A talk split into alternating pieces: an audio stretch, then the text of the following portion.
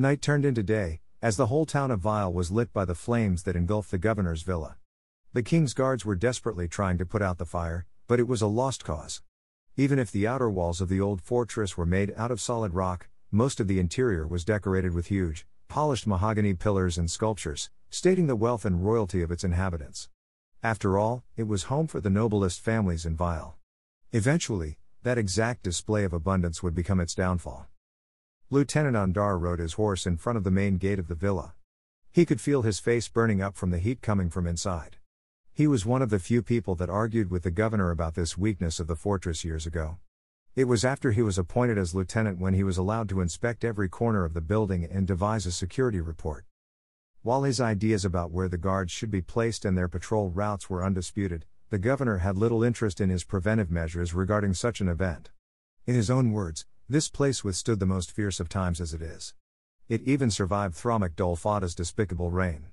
Nothing can bring this place down if it's guarded unerringly. And that is exactly how it's guarded now, thanks to your report. For that, I, the people of Vile and the king himself, are all grateful to you, Lieutenant Andar. He didn't feel so proud now, watching the place turn to ashes in front of his eyes. Fortunately, he did manage to convince the governor to safeguard the study chamber. His arguments about the importance of keeping the ancient documents inside safe from any kind of danger convinced Scenard. He ordered for the library to be stripped of any unnecessary wood or any other flammable materials. As such, the walls were cleared until there was nothing left other than stone.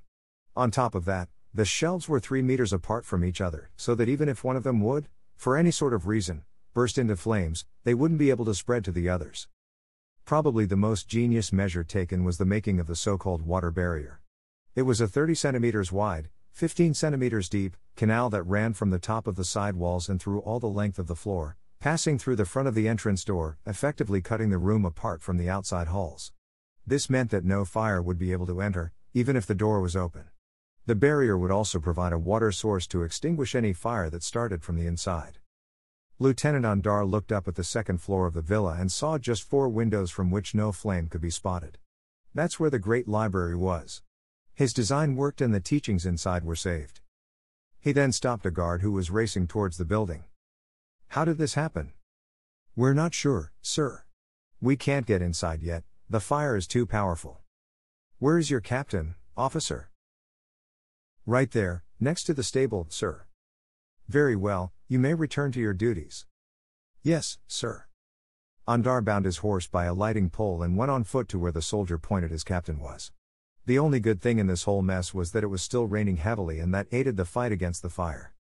Captain, Lieutenant Andar here. I want a full report on the situation.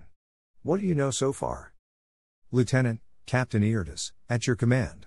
I'm glad you're here, sir. We don't know much yet. My men can't get inside, but we found the guard that was watching the entrance from the stables dead, with his throat cut.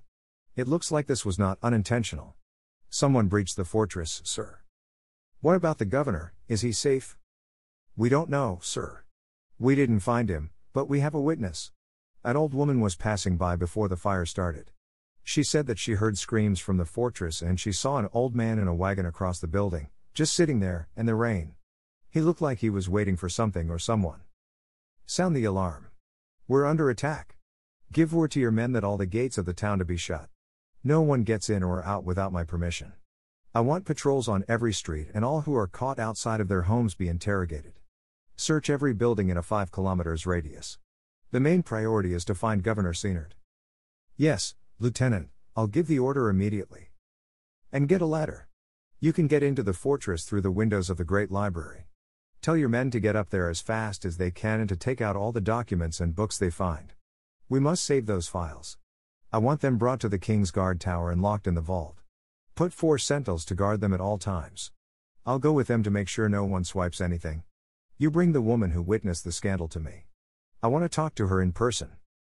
Sir, yes, sir. I'm on my way, sir. Lieutenant Andar watched how Captain Eardis rushed to a group of officers to tell them the new orders and how they went on themselves to spread the information to others, and so on. He then went back to his horse and waited for the officers to bring the contents of the library. On the other side of the city walls, the wagon was taking distance. The passengers were able to hear the guards from the gate they exited a couple of minutes earlier as they were shouting the order to close it, but it was already too late.